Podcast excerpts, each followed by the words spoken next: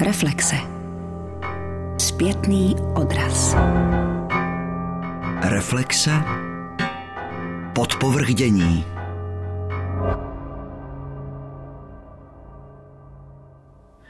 Dobrý den, na Prahu roku 2019 vám vše dobré literární, nepříliš hlučnou samotu při průzkumu knihkupeckých pultů, mírný optimismus v mezích literárních stylů a celý podařený knihomilův rok přeje Milena M. Marešová. Také si dáváte novoroční předsevzetí přečíst alespoň ty knihy, které dostanou ceny, o nich se živě debatuje a píše v médiích – ne v tištěných. Psaní o literatuře se, vypadá to tak, stále více zabydluje ve virtuálním prostoru. A proto jen drobná inspirace pro čtení a třeba i knižně informační surfování. Východiskem mohou být například stránky ceny Magnesia Litera. Z jednoduchého soupisu vítězů je možné pohodlně vybrat – Magor a jeho doba Marka Švehly, Anti-Alkorán Patrika Ouředníka, Obcházení ostrova Milana Děžinského, Láska v době globálních klimatických změn Josefa Pánka nebo třeba Opuštěná společnost Erika Taberyho. Pro recenzní doporučení nebo varování je dobré přesměrovat internetový prohlížeč na web e-literatura. Jeden z nejlepších, a možná jediný a přesto nejlepší, spolehlivě sledující dění v literárním prostoru, českém i překladovém a užitečně o tomto spravující. Pro příklad, knihy držitelů minerálních cen zde recenzují, mimo Švehlova Magora, všechny. Většinu samozřejmě hned po vydání, ne až po ocenění. Pro představu ještě konkrétnější z článku Petra Felčera o antialkoránu Patrika Ouředníka, cituji. Pozitivem knihy je svižný a řízný styl, výstižně vybrané souvislosti a epizody z historie, které nesklamou milovníky autorových dřívějších Europeán knize lze naopak vyčíst nedůslednou redakční práci. Na značně omezeném počtu stran je možné objevit poměrně velké množství překlepů, chyb ve jménech a názvech i vynechaná slova. Komu netřeba nápomocných interpretací a návodných názorů, tomu postačí k hledání kvalitní četby, ale stejně tak prahne-li někdo po kuchařce či detektivce stránka knižního distributora Kosmas. Možná překvapí, jistě však potěší fakt, že mezi nejprodávanějšími knihami roku 2018 vede kavkovská trilogie Rainera Štácha z Arga nebo příručka Filipa Komberce Co už tu zbývá z Karla Čapka. Pro příznivce toho nejlepšího v uplynulém roce mám dva typy. Na zmíněném webu reví e-literatura najdete nejlepší knihy roku 2018. Přehled titulů, říká redakce, kterým se nedostalo hlučné propagace a přesto by neměli zůstat mimo pozornost čtenářů. A také salon pod rubrika webu Novinky.cz nabízí článek Františka Cingra nazvaný Literatura 2018. Dominovaly knihy i pseudoudálost. Pro představu cituji. Osobitou kapitolou jsou knihy zahraničních autorů, inspirované československou a českou realitou. Filip Fávr napsal román 1352 v plamenech o přátelství Karla IV. a švýcarského lékaře Guillaume Peroneta. Gabriel Garcia Márquez v knize 90 dnů za železnou oponou popsal zážitky z roku 1959, kdy navštívil naši zem a Simon Moore vydal knihu Pražské jaro. Pojednává o cestě nejen britských studentů do země, usilující o návrat svobody. Posledně jmenovanou knihu jsem četla. Slyšet o ní můžete v předvánoční vltavské mozaice. Osobní doporučení prý je mezi čtenářstvem stále nejúčinnější. A tak i tuto knihu odkazují vaší pozornosti. Minimálně si na ní uvědomíte, jak rozdílné může být vnímání tuzemce a světa, co se týče naší historie. Ovšem, že česká literatura světová je, potvrzují překlady i ceny. Laureátkou ceny Karla Čapka v roce 2018 se stala lingvistka, filozofka, překladatelka a editorka Erika Abrams. Ta v rozhovoru publikovaném v roce 2008 v kulturním reví A2 Daniele Ivašitě mimo jiné řekla, cituji, Bohužel jsem v občanském životě překladatelkou na volné noze. To je jen a jen proletářkou. Bezplatně daleko nedojdu. Tenkrát na začátku jsme bláznivě doufali ve financování celého českého vydání spisů ze strany Václava Havla. K tomu nedošlo. Dosud vyšlé svazky jsem připravila na přeskáčku dle toho, kdy se mě ve Francii nebo v Torstu v Čechách podařilo sehnat grant nebo subvenci aspoň na něco. Horší pracovní podmínky si nedovedu představit. Francouzské ministerstvo kultury mi udělilo ještě na jaře 2007 půlroční stipendium na to, abych dokončila všechny tři zbylé svazky. Pochopitelně jsem to nedokázala, jen jsem trochu pokročila v práci na třetím svazku, ale myslím, že chtěli asi naznačit, že by bylo na čase, aby se i české instituce o překlad zasadily, jak to dělají Němci, Portugalci nebo Holanděné bez financování jen tak ve volných chvílích, jichž při celoroční, celodenní překladatelské práci v posledních měsících na Patučkovi, ale častěji bohužel na zcela prostředních anglosaských románových výtvorech nemám přes příliš, příprava pokračuje zoufale hlemíždím tempem. V redakci Eriky Abrams vydalo nakladatelství Torst dosud čtyři z plánovaných šesti svazků spisů Ladislava Klímy.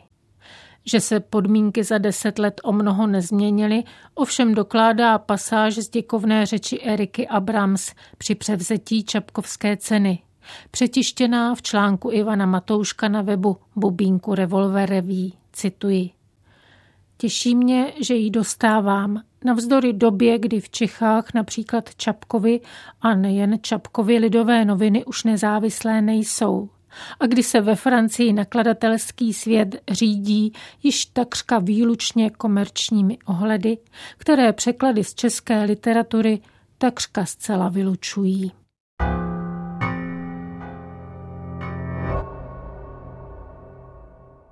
Adam Borzič je součástí tříčlené přátelské básnické skupiny Fantazia, která se po formální i obsahové stránce sice neprojevovala jednotně, ale společný byl určitý zápal, zanícení a divokost. Je autorem čtyř samostatných básnických sbírek, kromě té, nad níž jsme se zde sešli, totiž západovýchodních zrcadel. Jsou to sbírky rozevírání, počasí v Evropě a orfické linie. V nich se představil jako básník imaginativně kresebného a svášní prováděného gesta, jehož součástí je touha vyslovit vyslovit se ke světu jako celku. V Borzičově novince je patrný posun od současnosti k minulosti a hledání opory v ní. Jednak také inspirovanost příběhy skutečných historických postav a legend, jež se k ním váží. Ty stojí za novou alegorickou a atmosférotvornou podobou jeho poezie, jež také souvisí s dialogičností básnických textů v této sbírce sklidněním divoké ornamentální imaginace, ukázněním širokodeché chrlivosti se vytratila určitá dekorativnost. Zachována zůstala evokativní ornamentální bohatost obrazu. Místo valivé metaforičnosti čtenáře překvapí vyprávěním prostých, sladkých příběhů lásky, vřelého přátelství, úcty, obdivu a oddanosti, obrazů víry v Boha a lásky k duchu a vědění. Vypjatost nového patosu se stišuje do tázavých oslovení a úvodních retorických otázek, kterými se mluvčí básní obrací k partnerům v rozhovoru, jimiž jsou čtenáři sami. Západ, reprezentován renesančním humanismem a východ v podobě sufijského islámského mysticismu, se v této sbírce jeden v druhém odrážejí, jako v zrcadle. Tyto filozoficko-umělecko-spirituální směry se setkávají a doplňují. Renesanční okcident se hladí, nikoli vadí s blízkovýchodním středověkým orientem. Tradice islámská a šířej křesťanská kráčejí vedle sebe pokojně, jsou komplementární. Symbol zrcadla se ve sbírce objevuje ve všemožných podobách. Vesmír zrcadlí Boha, muž ženu, východ západ, duše tělo. Člověk zrcadlí Boha, jež ho stvořil k obrazu svému a kniha sama je reflexí. Je to ale nakonec básnická sbírka o vřelé lásce, o důvěrnosti a intimitě, skryté v líčení vizuálně bohatých, oslňujících krás zašlých časů. Vyprávění příběhů šehrezádiným okouzlujícím stylem plným popisu dává vzniknout tajemství, skrytému za prostotou uchvacujícími obrázky ze života, osobností kulturní historie, které Borzič vyvolává. S destruktivním strachem z cizího, vedoucím k násilí a netoleranci, se tu nebojuje. Ten je zcela vytlačen. Jeho ignorováním se účinně vytrácí nebezpečí, které takový strach přináší. Petr Borkovec v uvedení sbírky v kavárně Fra v Praze řekl, že všechny ty osoby, věci, zvířata a rostliny zde vyjmenované vnímá jako součást důvěrného rozhovoru s přítelem, v němž se během čtení sbírky ocitl. Je to mnohohlasý dialog, který nestraší, ale ani nekonejší. Pouze ukazuje krásu, lásku a harmonii. Mezikulturní rozhovor dvou civilizací vytváří v tomto básnickém ráji paralelní svět smíru a porozumění. Zanícení pro zachycované kulturní ovzduší je věrohodné i tím, že se lirický subjekt nově upozaduje, převtěluje se do historických postav. Lorenza a Cosima Medičejských, Michelangela Botticelliho, Leonarda, Al-Ghazaliho, Ibn al-Arabího, Rumího a jejich žáků. Přístupné, hladivě přívětivé texty této sbírky doplňuje výkladová a interpretaci i orientaci usnadňující závěrečná autorská esej. Jedno z mnoha zrcadel v této knize obsažených. Ve studiu vítám u reflexí reflexí, totiž těch zrcadel, čtenáře této sbírky, respektive dva vybrané čtenáře, literárního kritika Martina Lukáše z Ústavu pro českou literaturu Akademie věd. Dobrý den. Dobrý den. A slovenského básníka a literárního kritika Michala Tala. Dobrý den. Dobrý den. Jak byste vy popsali dosavadní formální vývoj poezie Adama Borziče? Jde o radikální posun ve volbě výrazových prostředků v jeho poetice, zeptám se Martina Lukáš. Kdybych se mohl, což není úplně vhodné, asi zbavit rovnou té otázky, tak mi připadá trošku nespravedlivý rovnou tu sbírku, když je ještě takhle nová, někam řadit a s něčím srovnávat, jestli se tím jako neupozadí ta jedinečnost. Ale samozřejmě ve zkratce úplně můžu říct, že pokud o ty předchozí sbírky, tak se mně zdá, že Adam Borzič v podstatě vytříbil určitý tendence, metody a zároveň i zájem v určitých tématech, který byl už předtím přítomen samo sebou. Ale že se tady asi sešla, a to je, myslím, podstatný téma, který je jako vlastní přímo jeho jako naturelu básnickému. Dokonce bych si to říct i lidskému možná. A to si myslím, že je na této sbírce pozoruhodné. Vys druhá je potom, jestli se to s dosavadními představami o poezii nějak stýká nebo rozchází. Ale souhlasil bych s tím, co v úvodu zaznělo, že je jeho výraz oproštěnější mnohonásobně, že ten ornament, který mnohdy nebyl funkční, tak vlastně odpadnul. To je asi přesné. A nebo pokud teda zůstal, tak slouží nějaké myšlence, kterou prostě ty básně jednotlivý jako traktují podle těch vybraných v podstatě filozofických ideí. Že? Michal Talo? Ja budem s tým, čo Martin povedal, mierne polemizovať, a, no avšak nie úplne. Pre mňa ide v podstate, pokiaľ ide o formálnu stránku tej knihy a prostriedky, ktoré Adam Borzič využíva, o kontinuity toho jeho písania, ktorá je pre mňa veľmi prirodzená a v podstate nie radikálne odlišná. Myslím si, že Borzič vytvára v podstate už od svojej prvej knihy, respektíve už od toho kolektívneho zborníku Fantázia, akoby jeden básnický svet, presne ako Martin hovoril, teda podstate to nadviazanie na isté tendencie, ktoré sme videli už v Adamovom debute. Rovnako si myslím, že ten pátos, ktorý je jemu tak veľmi vlastný, z tejto knihy nemizne. Práve naopak je možno ešte vyhrotenejší, hoci inými spôsobmi, než sme možno zvyknutí. Akoby veci, ktoré pre mňa Adam iba skúmal vo svojich predchádzajúcich knihách, odrazu nadobudli nejakú konzistentnejšiu a možno práve vyrovnanejšiu podobu, ktorá v tejto knihe stále pracuje. Nie je to ten nový pátos v zmysle manifestu fantazie, je to už niečo teda iné a je to povedzme pre Adama Borziča veľmi špecifický typ pátosu, ktorý sa objavoval a mizol v tých predchádzajúcich knihách, objavuje a mizne sa i v jeho najnovšej tvorbe, ktorú teda či už zdieľa na sociálnych sieťach alebo v niektorých médiách, ale myslím si, že tam stále je a že v podstate pre mňa tá zbierka nie je o nič menej, povedzme, rozjarná než tie predchádzajúce. Možná nějaká forma patosu zůstala, na tom se asi nejspíš shodneme, nebo na jeho novější podobě, ale co tam možná převážilo oproti těm předchozím je účastenství a vyslovování se více v globálním rámci, spíše než v tom soukromém. S upřímnou snahou hojit bolesti světa, ale současně neznamená to, že by tam byla přítomna nějaká pícha nebo nadřazenost. Adam Borzič sám řekl, že použité tvůrčí inspirace z té sbírky považuje za léčivé pro tento svět, proto jsem použila to slovo hojení bolestí. A už ve sbírce rozevírání si tento postup částečně oskoušel, nechával ve svých básních už tehdy zaznít jiné hlasy než jen ten svůj vlastní lirický subjekt. Byly to hlasy Paracelza nebo Campanelli, to byl oddíl Exekuce sluncí. A tam už se také rýsuje i dialogický charakter toho jeho psaní. Je to taková určitá figura, která se opakuje v té sbírce a byla přítomna už i v některých těch předchozích. Vnímáte tuhle tu kontinuitu jako určitý vývoj, jako linii, kterou Adam Borzič záměrně sleduje?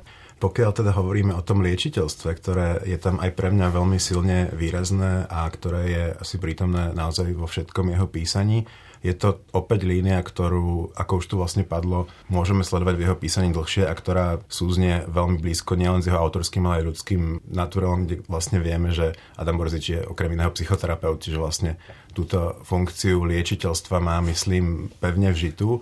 Pre mňa je ale tento prvok na jeho poezii práve veľmi zaujímavý, keď v podstate dnešná poézia, ak ju môžeme nejak trochu zovšeobecniť, aspoň teda tá hlavná línia, domnievam sa, že aj česká, aj slovenská, je veľmi temná. V podstate už keď si porovnáme Adama Borziča s jeho veľmi blízkym kamarátom a taktiež básnikom zo skupiny Fantazia Kamilom Bouškom, ktorý taktiež teraz vydal novú knihu Inventúra, ktorá je v podstate akýmsi záznamom deštrukcie sveta, ktorá je naozaj veľmi temná a deštrukcie človeka a samozrejme nie vo svojom celku, ale predsa len môžeme vidieť v podstate priepastný rozdiel prístupu k básni a prístupu k možno liečivej alebo až takej v dobrom slova zmysle katarznej funkcii básne, ktorá odrazu u Adama Borziča sa stáva naozaj liečivou, ktorá aj skrz to, že on prehovára hlasmi mnohých historických postav, existujúcich postav, napriek tomu prehovára v podstate hlasom nesmiernej citlivosti, ktorá nám nasvedcuje povedzme aj ich konanie, ktoré môže byť rozporuplné vo svojej podstate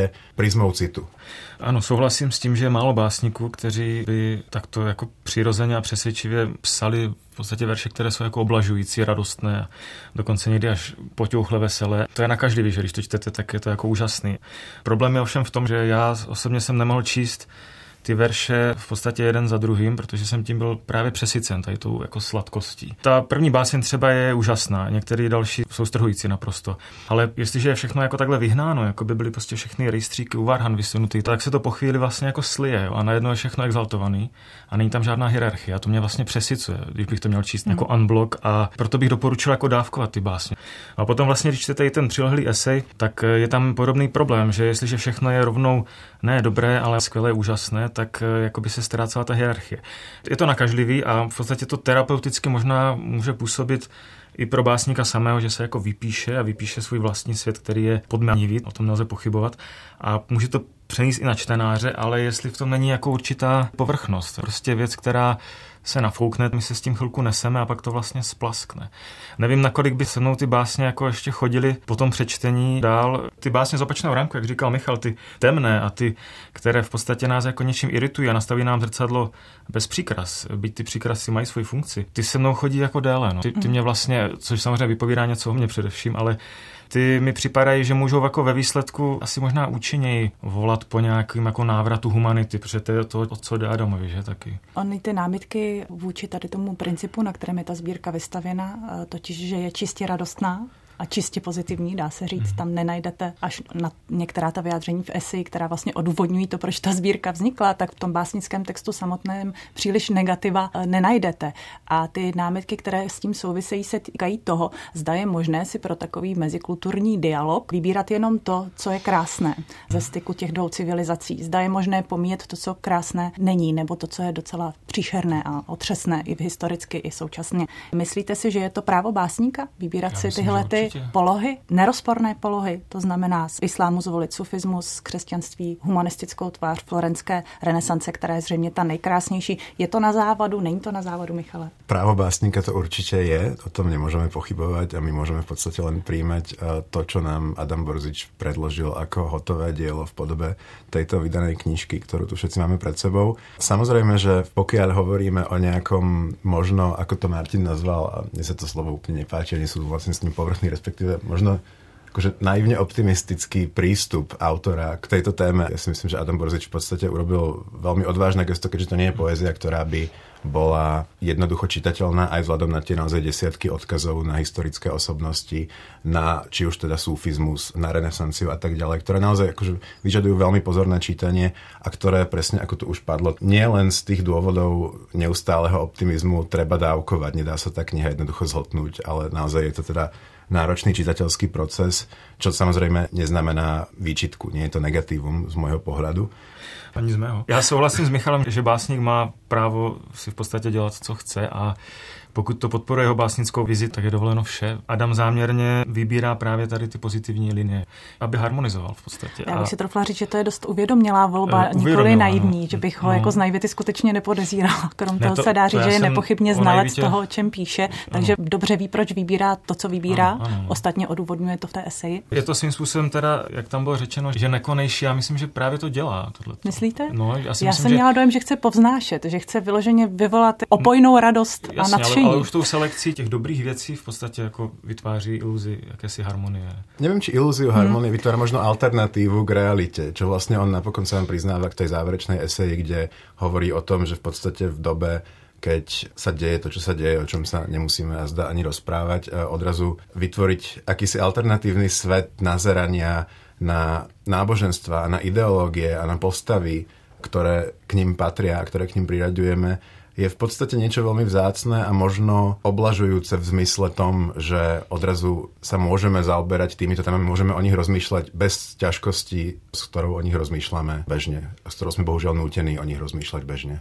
Ono tu sbírku lze číst několika způsoby a k interpretaci není nutně potřeba využít toho závěrečného eseje, to může klidně čtenář zvládnout po svém. Těch způsobů různočtení je opravdu víc, třeba si můžeme vybrat to, že porozumění je možné prostřednictvím obrazu, i kdyby to byly ty, které se jenom odrážejí v zrcadle. Pochopení, akceptace a tolerance jsou možné pomocí smyslovosti a citu, který už tady byl zmíněn, nikoli jen racionální analýzou. Lidství a božství jsou si v té knize dost blízko, skoro se prolínají, dá se říct nebo ji lze taky interpretovat jako reakci na aktuální islamofobii, kterou jsme tady naznačili a zmínili. K čemu podle vás taková interpretace může dospět, anebo dokonce dospívá v té básnické sbírce, když bychom to vyhnali ad absurdum a vstáhli na současnost? Může to být sbírka, která zachycuje určité souručenství islámu a křesťanství a souvisejících hodnot a kultur. Je to, co Adam Borzič v té sbírce vypsal tedy rozcestí, na kterém stojíme v aktuální době?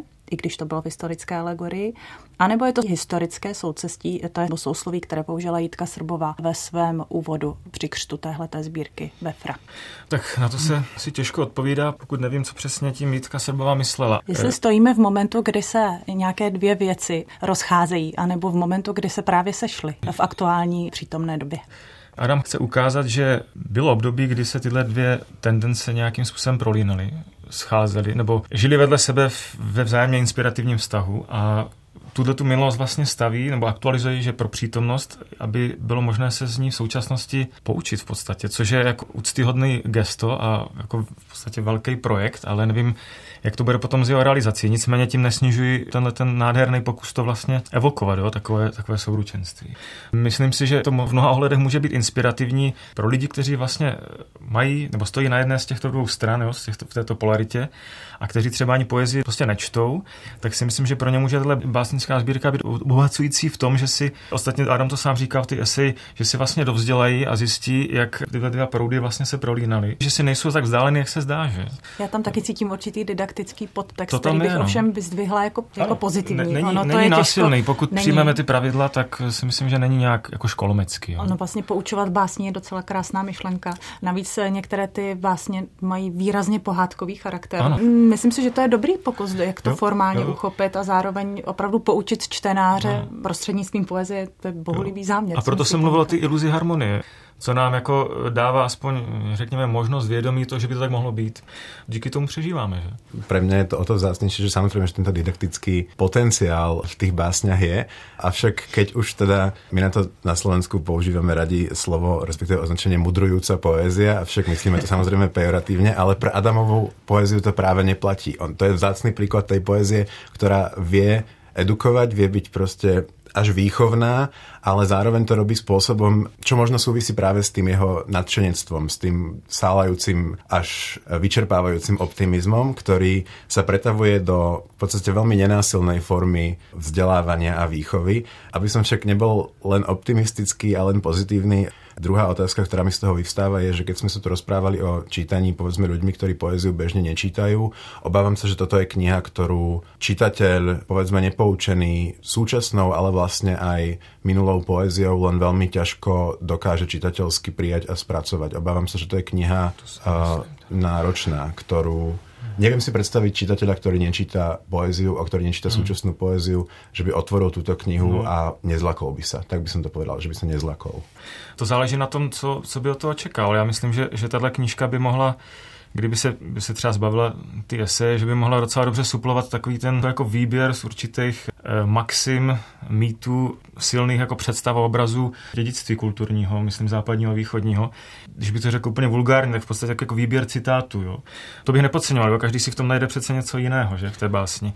No a pak je ta věc, že já samozřejmě můžu číst tu báseň po linii toho narrativu, protože každá ta báseň má nějaký narrativ. Můžu se nechat unášet tou silou obraznosti, která je teda u Adama Borziče jako mimořádná.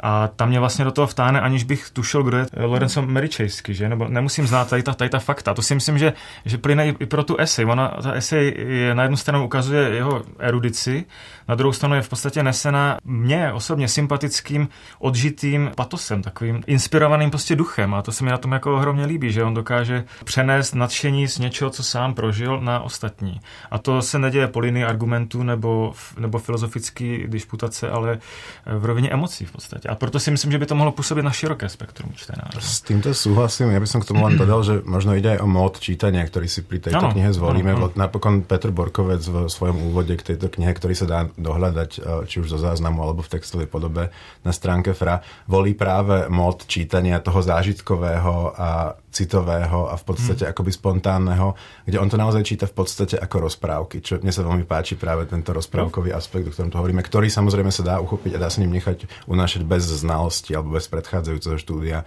toho, o čom vlastne Adam hovorí a bez historických súvislostí. V takomto prípade áno, v takom prípade súhlasím s tým, čo hovoríš. Když už jsme se tedy přesunuli k té závěrečné eseistické pasáži a chvilku jsme odbočili od poezie k něčemu, co tvoří notný kus té knihy, minimálně třetinu. Ta esej je opravdu rozsáhla a nejenom, že je faktografická, orientující, ale ona, jak jste oba řekli, je taky velmi osobní. Mám dojem, že minimálně v současné české poezii je to dost bezprecedentní, aby sbírka obsahovala autorský výkladový, bych si skoro troufla říct doslov. Myslíte si, že je to funkční? Je to přílišná nápověda pro líného čtenáře, nebo to je nutná četba pro toho, kdo chce opravdu porozumět té sbírce. Jak hodnotíte vůbec ten samotný nápad přiřadit k básnickému textu autorskou esej? Osobne som z počiatku mal zmiešané pocity, keď som tu esej začínal čítať, ale napokon som si to spojil a možno aj vďaka tej, ako už Martin spomínal, Adamovej neuveriteľnej schopnosti podať ešte aj takto erudovaný text, ktorým je vlastne výkladová esej vlastnej poézie neuveriteľne pútavým spôsobom. Pre mňa sú Adamové eseje, ktoré v podstate môžeme pravidelne nachádzať aj v časopise Tvár a ktoré sa práve týkajú aj tejto knihy, keďže teda napríklad sufizmus je aj tá renesancia sú napokon Adamové dlhodobé a dlhoročné záujmy tie eseje fungujú e, istým spôsobom ako zážitkové intelektuálne cestopisy, e, ktoré taktiež majú tú funkciu v podstate epického rozprávania. Ja som si pri čítaní práve tejto sprievodnej Adamovej veľmi rozsiahlej eseje spomenul na e, jeho nádhernú esej práve o Ibn Arábim, ktorá si myslím bola Láska je mým náboženstvím a ktorá by mohla byť motom tejto knihy, pretože s ňou veľmi súvisí. Na druhej strane je tam ten aspekt v podstate naozaj nezvyčajný, kde autor vykladá svoje vlastné písanie, avšak myslím, že súvisí práve s tým Adamovým prirodzene vrodeným edukatívnym aspektom, ktorý je tým pádom nenásilný a vďaka ktorému aj tu esej príjmam. Já eh, si myslím, že ta esej je vyjádření téhož, jako ty básně, akorát jiným způsobem. Já nevím, jestli to natolik vysvětluje, nebo jestli, mě, jestli je mi jako nápomocná k těm básním, že je to jenom jiný, jiný žánr, jak vyjádřit obdobný motiv a obdobné, řekněme, téma, i obdobný vlastně ten prožitek eh, té skutečnosti, kterou Adam traktuje v těch básních. Takže to, jsou vlastně ve vztahu jakýsi opozice. A je tam ještě v té otázce bylo obsaženo to, že, že autor vykládá sám sebe. Ukázkový příklad Milan Kundera, který má úzkostlivě jako moc nad svým dílem a neustále jako v podstatě reguluje to, co si čtenář má myslet o svým díle, tak tady u Adama bych řekl, že to je naopak jako velmi jako laskavý a důvěrným tónem jako nesená nápověda, jak to má chápat, jo? že to není nic, co by vylučovalo některé jiné interpretace. Pokud někomu nejsou ty básně srozumitelné, tak jak jsou dány, a pokud třeba přece jenom potřebuje nějakou berličku v historickém zakotvení, tak Adam mu ji samozřejmě poskytne, ale v podstatě zopakuje v té eseji ty samé předpoklady, které jsou neseny obrazně v těch básních, jako, nebo jsou šifrovány prostě pomocí těch narrativ, jak už jsem říkal. Adam Borzič navazuje na Goetheho parafráze perské poezie, myslím zájmem o Orient. Jemu, totiž Goethemu, je sbírka co by prvnímu evropskému muslimovi také věnována, ale jak řekl, pomýšlel při jím saní třeba také na svého oblíbeného básníka Konstantina Kavafise nebo na Geoffreyho Hilla. Goethe, jak víme, studoval islamskou perskou mystickou poezii a své básně jí inspirované vydal roku 1827 s názvem Západovýchodní díván. Tady to schodu jistě také vidíme vidíme. A mimochodem i on k ním připojil prozaický komentář k těm svým básnickým eh, textům. Hajne o tom Gétově divánu napsal, že je to selam, totiž pozdrav, který, a teď cituji, západ posílá východu a obdivoval krásu tohoto díla, myslím Géteho díla slovy. Géte stvořil verše tak lehké, tak blažené, tak nadýchané a vzdušné, že se člověk v údivu nad nimi zarazí a sám sebe se zeptá, jak něco takového bylo v Němčině vůbec možné. Eh, je to možné v češtině? Podařilo se to Adamu Bořičovi podle vašeho názoru Já mám totiž dojem, že ano, že to docela vystihuje to, jak jsou ty Adamovy básně napsány, že jsou opravdu nadýchané a vzdušné. Určitě a zejména je to znát u těch básní, které jsou rozčleněny do těch krátkých strof, kdy je mezi nimi vlastně určitý prostor, což psychologicky dává, řekněme, půl vteřinu na to, aby se Nádech. člověk nadechnul a pokračoval dál v těch širokodechých verších. To, což je častější u těch, u těch západních eh, básní, u těch východních mám pocit, že je to jako celistvější, nějak jako slitý víc dohromady, což nevím, jestli to je jenom můj dojem. Možná tím chce sugerovat východní, řekněme, holismus a západní eh, racionalitu, která vlastně hierarchizuje a zpřehledňuje. Ale s tou nadýchaností, tak eh, ono to asi bude dáno i, i tou délkou toho verše, rytmem, i tím vlastně, jak, jak ty obrazy jsou jako pěkně rozvinutý a přesahují přes několik veršů a, a v podstatě se nespěchá v těch básních. A to si myslím, že asi taky docela důležitý moment. A keď už si hovoril o tej rozdielnosti medzi západnými a východnými básňami, tie východné básne majú aj teda vo svojej náväznosti na sufizmus, čiže islamský mysticizmus, taký až uh, meditatívny charakter, kým tie západné sú v podstate akoby nabitejšie. Akoby aj preto by sme potrebovali mm-hmm. tieto pauzy v celistvosti, je to naozaj polsekundové ano. výdychy, pretože akoby boli pre mňa tie západné básne nabité viac možno ráciom, poentovanější. Ano, ano. Jo, proti těm východním. Kým tie východné sú naozaj mm. teda v tej viac uzavreté v tej mystickej rovine, ktorá v podstate aj ich tempo akoby v niečom menila a v niečom spomalovala. Přesto ale v té první básni, které se já teda vracím a která se mně asi líbí ze všech nejvíc, docela si dokážu zanalizovat, proč se mi ta báseň líbí. Jo? Líbí se mi obrazy, které tam jsou, líbí se mi ten rytmus, líbí se mi, jak je všechno vlastně určitým způsobem harmonizováno a tvoří v podstatě až jako, jako klasický příklad básně. Jo? Všechno je dobře vyrovnáno, má to určitý řád. A přesto mě na tom fascinuje něco, co vlastně nedokážu nedokážu takto jak diskurzivně vlastně označit nějak. Jo? Něco, něco jako zatím. Možná nějaký výsledek synteza tady té harmonie která eh, ten text přesahuje, čímž by to vlastně směřovalo k té východní linii, jo? Že, že nejsou to jen slova a jejich významy, jakkoliv eh, mohou být metaforické, ale že je tady něco nad tím, jakýsi celek, který to nějakým způsobem jako iradiuje. A vlastně se mi líbí, že neumím přijít na to, proč je ta báseň tak skvělá.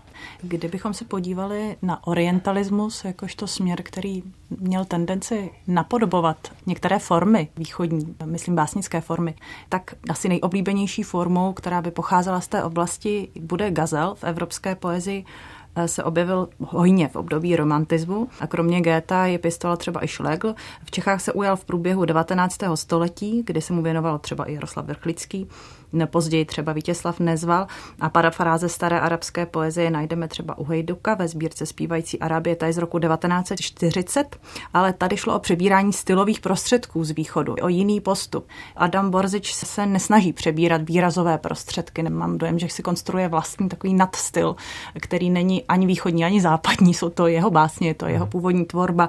Kdybychom chtěli hledat nějaké myšlenkové, i formální, i tvůrčí předchůdce tady té básnické sbírky, myslím, co do konceptu, se kterým je vytvořena, našli bychom nějakého předchůdce západovýchodních zrcadel, třeba nejenom v české, slovenské a vůbec evropské poezii, ale ve vzdálenějších oblastech, nebo tam zeje docela podstatná propast a Adamu Borzičovi se podařilo ji nějak vyplnit nebo se o to pokusit. Já jsem teda slovo gazel slyšel vlastně doposud ve spojení stáro gazel. Skutečně? Ten termín mě opravdu jako, jako unikl asi nějak, a, takže na tohle neumím odpovědět, ale k té věci, jestli si Adam Borzič vymýšlí svůj vlastní, nebo jestli píše svůj vlastní styl, aniž by se nechal nějak svazovat tady těmi přebranými formami, tak s tím bych souhlasil, že, že je svojský v tomhle. A dovedu si představit, kdybych teda si, se pokusil si nastudovat to, co si nastudoval on, a zkusil srovnat třeba určitou ideu, kterou třeba vyňal z tohohle spisku a teďka ji zpracovala básnicky tady. Ona i Silvie Richterová píše, že vlastně překládá do veršů určité ideje. Tak kdybych eh, si tohle jako nastudoval, tak bych jistě zjistil, že Ficino je, je vlastně Borzičův Ficino. Něco, jako když Patočka překládá Hegla, tak je to vlastně Patočka do jisté míry. Myslím si, že, že ta inspirovanost, jako to, že vlastně Adam tak intenzivně prožil ty texty, které do sebe nasál, z toho ve výsledku vlastně udělala jeho osobitou formu, kterou nelze jako od Adama, jakožto básníka, jakýmkoliv způsobem asi odpárat. Takže ne, takže si myslím, že se nenechal svazovat žádnými formami, které si vypůjčil. Možná se inspiroval, ale přetvořil si to zcela jistě po svém. Ja by som polemizoval a zároveň nepolemizoval. Na jednej strane je to samozrejme kniha, ktorá je nesmierne Adamovi Borzičovi vlastná a ktorá naozaj vidíme po pár slovách, že ide o poéziu Adama Borziča, tak ako ju poznáme. Na druhej strane už tu padlo niekoľkokrát meno Konstantína Kalafisa, ktorý už svojim životom, ako v podstate grécky básnik žijúci v Alexandrii a, a svojim prístupom k poézii ktorého metódu v podstate Adam Borzič priznane neraz využíva a preberá, keďže Kalafis bol práve typ básnika, ktorý mal línie tej veľmi nežnej, milostnej až erotizujúcej poézie veľmi organicky prepojené práve s tou historizujúcou poéziou a s odkazom na historické osobnosti, ktoré do svojej poézie zapájal. Nedokážem čítať eh, Borzičovú novú zbierku bez toho, aby som myslel na Kavafisa. Nemyslím to ako výčitku, myslím, že Adam Borzič by s tým súhlasil, že pre ňo je to naozaj uh, určitý vzor. Určitý vzor. Napokon to i priznáva. A je to teda pre mňa istým spôsobom aj hlásenie sa k odkazu tohto básnika, ktorý je veľmi špecifický a iba málo autorov a autoriek nájdeme v histórii literatúry, ktorí by pre mňa práve takýmto spôsobom vyvažovali prácu s historizujúcimi faktami a s citom a aj s značnou dávkou mágie a mysticizmu. Myslím, že v tomto práve Borzič sa veľmi vedome a cieľene hlási k odkazu Konstantína Kavafisa. Já bych ještě navázala na tu erotickou linii, kterou jsme tady teď zmínili, sice u jiného básníka, ale já bych eh, se vrátila k té, která je v západovýchodních zrcadlech.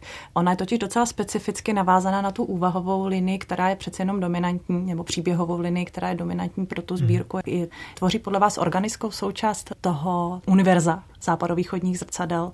Já myslím, že určitě. To asi nejde z toho nějak vypreparovat, protože, jak už jsem říkal, jestliže jsou ty básně prvé řadě neseny určitou emocí, tak je to možná právě láska. Pokud je láska je emoce, že? Ale tohle je ta široká brána, kterou můžou do těch Adamových básní vstupovat čtenáři nejrůznějšího ražení, aniž by museli znát, jak už jsem říkal, některá ta historická Dante fakta a ty, a ty reálie. No. A tomu je to i hrozně nakažlivý. No. Pre mňa je Borzič práve ten typ básnika, ktorý má neoddeliteľne prepojenú mystiku, spiritualitu, v podstate vzdialenosť práve s citom, ktorý ale vníma aj skrz telesnosť a vníma aj skrz telesnosť veľmi prirodzene, čo myslím je taktiež veľmi silnou stránkou tejto knihy. Navíc si často vybírá ty náboženské příběhy nebo, nebo exempla, která jsou vlastně navázána na lásku taky, že jako hlavní motiv. Ono se možná dá říct, že celkově poezie Adama Borziče od jeho prvotiny je velmi tělesná a hmatatelně smyslová, že senzuální. No. Tak nešlo asi čekat, že by se toho západovýchodní zrcadla nějak zbavovala. Hmm. Ale mám ještě otázku k tomu konceptu jako takovému. Nabízí se totiž nutně ještě jednou přijít v souvislosti s touto básnickou sbírkou s termínem angažovanost v poezii. Adam Borzič se posunul od určité její protoverze, byl totiž považován za výsostného představitele angažované poezie svou prvotinou, k nějaké novější a myslím účinnější nebo řekněme rafinovanější podobě angažovanosti. On sám řekl v rozhovoru pro Český rozhlas, že myšlenka, proč vlastně píše tuto knihu, v něm zrále postupně během toho, kdy kniha vznikala, že to nebyl jaksi koncept, který by předcházel vzniku té sbírky, ale vyvrbil se až postupně.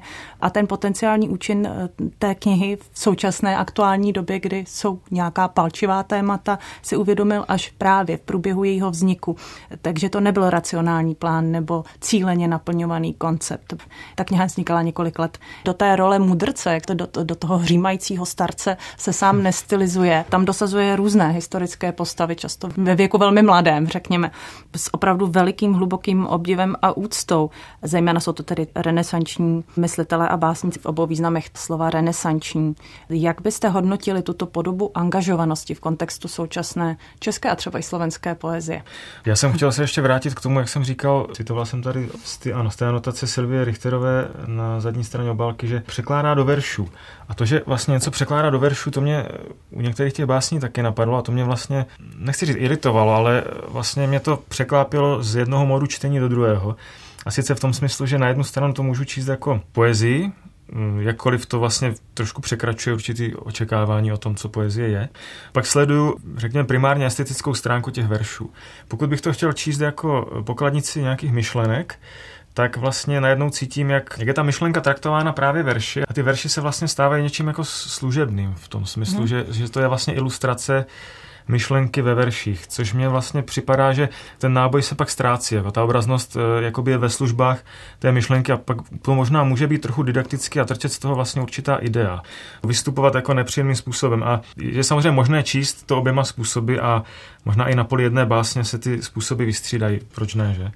Ale pokud jde o tu angažovanost, tak je to vlastně ta daň za, za tu naprosto sympatickou touhu vlastně pohnout skutečnosti, jako tady, tady tou básnickou sbírkou. Pokud eh, se má, eh, řekněme, bojovat myšlenkami, tak eh, tam samozřejmě ty myšlenky někde musí být, že? To, to, to je Nicméně máte dojem, že tam byla jaksi ponížena v poezii do role služky určitého záměru? No, v některých básních to na mě tak působí, v některých ne a už vím, co jsem chtěl říct do toho Kundery. Tím, že Kundera vlastně striktně odděluje tu pozici autora a pozici jako vykladače sebe sama, tak jsou to dva světy, které vůči sobě stojí jako, jako řekněme dílo a jeho nějaký jako regulativ. A Adam eh, si teda troufám říct, to má tak, že vlastně jenom pozvolně jako vyplývá z jednoho módu do druhého a všechno spolu nějakým způsobem souvisí a všechno je vlastně všechno je Adam. Takhle, je to mnohem jako ústrojnější, ta, ta snaha vlastně být angažovaný. Jo? Ne, nevadí mi to tam, netrčí to z toho tak jako třeba u jiných básníků, kteří kteří vyloženě v eh, poezii použijou jako jakési palebné pole pro společenské změny nebo pro nějaké svoje nevyzrálé revoluční předpoklady a tak dál. Tady se mně zdá, že, že tím, že to právě nese na tou lásku, že se zase opakuju, tak je to hrozně jako důvěryhodný a, a přesvědčivý, jo? že chce takhle pohnout tou skutečností. A na té vlastně v podstatě individuální rovině, protože láska je vlastně dosti individuální prožitek. Že? Takže máte dojem, že ta záštita lásky, která je tam na prvním místě, že je ošidná v tom, že je nenapadnutelná? No já, já myslím, že ta láska to nakonec prohraje, ale je, do, je dobrý, když, když ji někdo věří. Jo? Jako, myslím v tom styku s tou tvrdou realitou. Že? A je dobrý, že jsou tady stále ještě autoři, kteří dokážou v podstatě schrnout veškerou dosávadní skepsi takhle se stolu a, a znovu vlastně uvěřit té lásce. No. Ja by som nadviazal na to, čo hovorí Martin, pretože to je presne môj pocit z tej ťa. knihy. Uh, vyhol by som sa hovoreniu o účinnosti alebo neúčinnosti a angažovanosti. Skôr by bolo podľa mňa zaujímavé hovoriť práve o špecifickosti uh, Adamovej angažovanosti, ktorá v kontexte podľa mňa celej súčasnej československej, nebudem hovoriť českej a slovenskej, ja rád používam termín československej poézie, a pôsobí akoby z iného sveta. Už som tu hovoril o tom o tej alternatívnej realite, ktorú Adam Burzič e, svojim dielom momentálne v podstate vytvára ako alternatívu k e, tomu veľmi negatívnemu nazeraniu na problematiku, ktorej sa dotýka. Z tohto hľadiska to pre mňa vyčnieva aj z diel súčasnej poézie, ktoré sú povedzme angažované efektívne alebo sú angažované nenásilne. Samozrejme nebudeme vôbec už hovoriť, presne ako Martin spomínal, tieto e, nenaplnené revolucionárske zámery a ambície a sny niektorých básnikov a a poetiek, ktoré krachujú v podstate už vo svojom základe. Pre mňa je úplne v poriadku a prirodzené, že to stále dookola spomíname. Ten prístup lásky, ten prístup absolútneho citu a nadnesenosti, ktorý Adama odlišuje. Je to v podstate ten boj svetla a temnoty. Väčšina súčasnej aj kvalitnej poézie, ktorá, nechcem povedať, že je angažovaná, ale treba nesie istý angažovaný alebo spoločenský náboj, sa drží práve línie tej temnoty. Žijeme v dobe, keď väčšina básnikov píše o apokalypse. Zatiaľ, čo Adam Borzič tú apokalypsu akoby vedome a cieľene ignoruje práve dôrazom na lásku, ignoruje v tom najlepšom možnom slova zmysle, čo je pre mňa typ angažovanosti až nevýdaný v dnešnej literatúre. Tímto krásně zakončíme dnešní debatu nad básnickou sbírkou Adama Borziče Západo východní zrcadla, která vyšla letos v nakladatelství Malvern a já za účast v dnešní debatě poděkuji literárnímu kritiku Martinu Lukášovi, děkuji vám. Já děkuji. A slovenskému literárnímu kritiku a básníkovi Michalu Talovi děkuji vám. Nashledanou.